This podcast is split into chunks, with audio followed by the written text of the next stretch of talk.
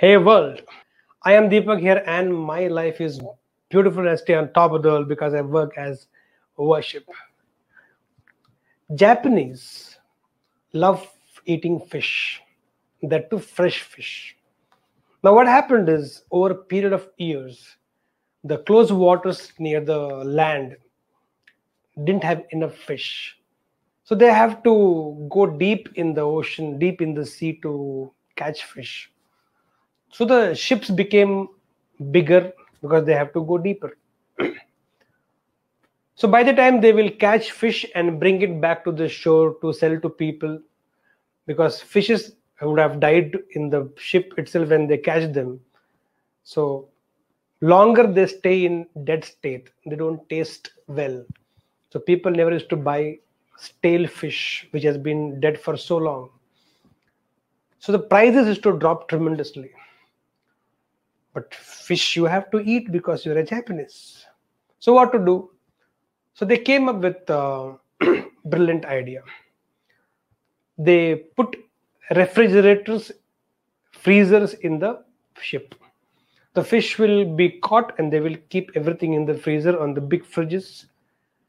And they come back still frozen fish dead for a long time will still not taste as good as the fresh one but what to do? You love to eat fish because you're a Japanese. Mother of invention is mother of all needs, all necessities. So what to do? They created one huge fish tank in which they will keep the fishes and uh, they'll bring back. They catch the fish, keep in the fish tank, and uh, fish will swim for some time and they'll get tired tired fishes even if they're alive they don't still feel tasty to the tongue and the prices of fishes were dropping down. What to do? You have to eat fish because japanese loves fishes and you're japanese so they put intelligence back to work. This time they came with a brilliant idea. What they did was they kept a small shark in every fish tank. So when fishes were carried when, when caught and all fishes were put into the fish tank. And not lots of fishes. This little shark inside will start catching the fish. So all the fishes will be actually dodging the fish where shark inside the fish tank they'll be running they'll be swimming fast fast very fast and that is to keep them very uh, energetic and with a lot of energy. So by the time the fish tank and the shark and all the fishes will come to the shore Few fishes would have been died because shark would have eaten, but remaining fishes will be absolutely healthy, fresh, and tasty. So the prices of the fishes went up, and they're able to have tasty fishes to eat. Now that's called intelligence. Which means what?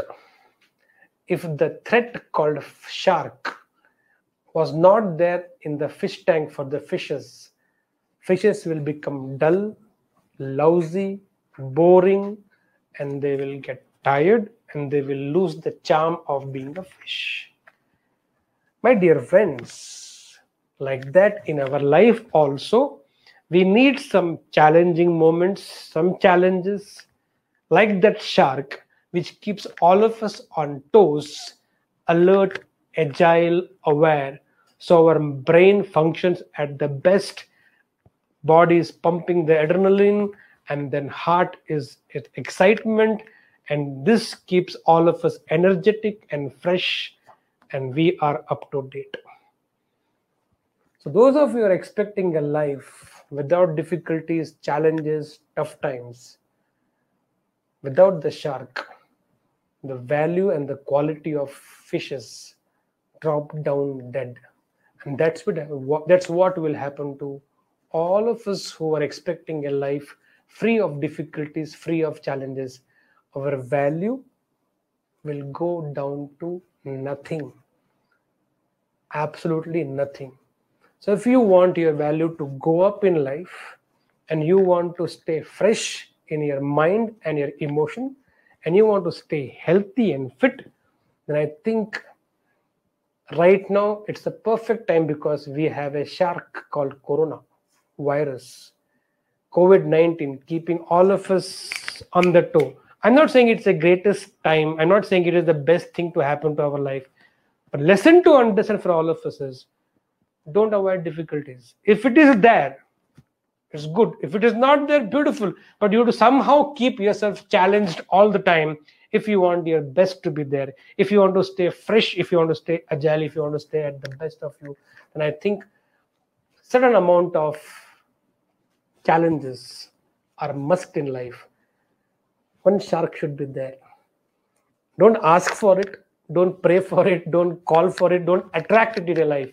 But i think if it is there no harm. No harm nothing to lose.